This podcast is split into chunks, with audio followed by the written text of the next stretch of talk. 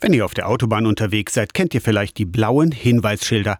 Autobahnkirche. 44 dieser sogenannten Tankstellen für die Seele gibt es in Deutschland, vier davon in Sachsen-Anhalt, an der A14 in Brumby, an der A2 in Hohenwarsleben, an der A38 in Rotenschirmbach und an der A9 in Brena.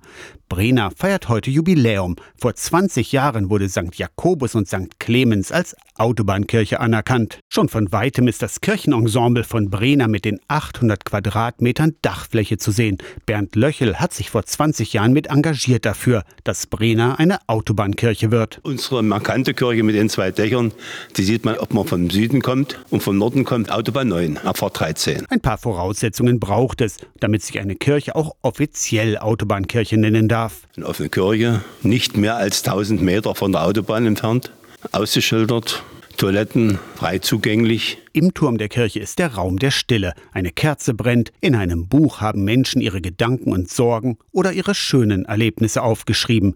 Das Anliegenbuch ist nagelneu. Vor gerade mal zwei Monaten hatten Unbekannte im Raum der Stille randaliert, Wachs in das Buch geschüttet und rechtsradikale Hetzparolen hineingeschmiert.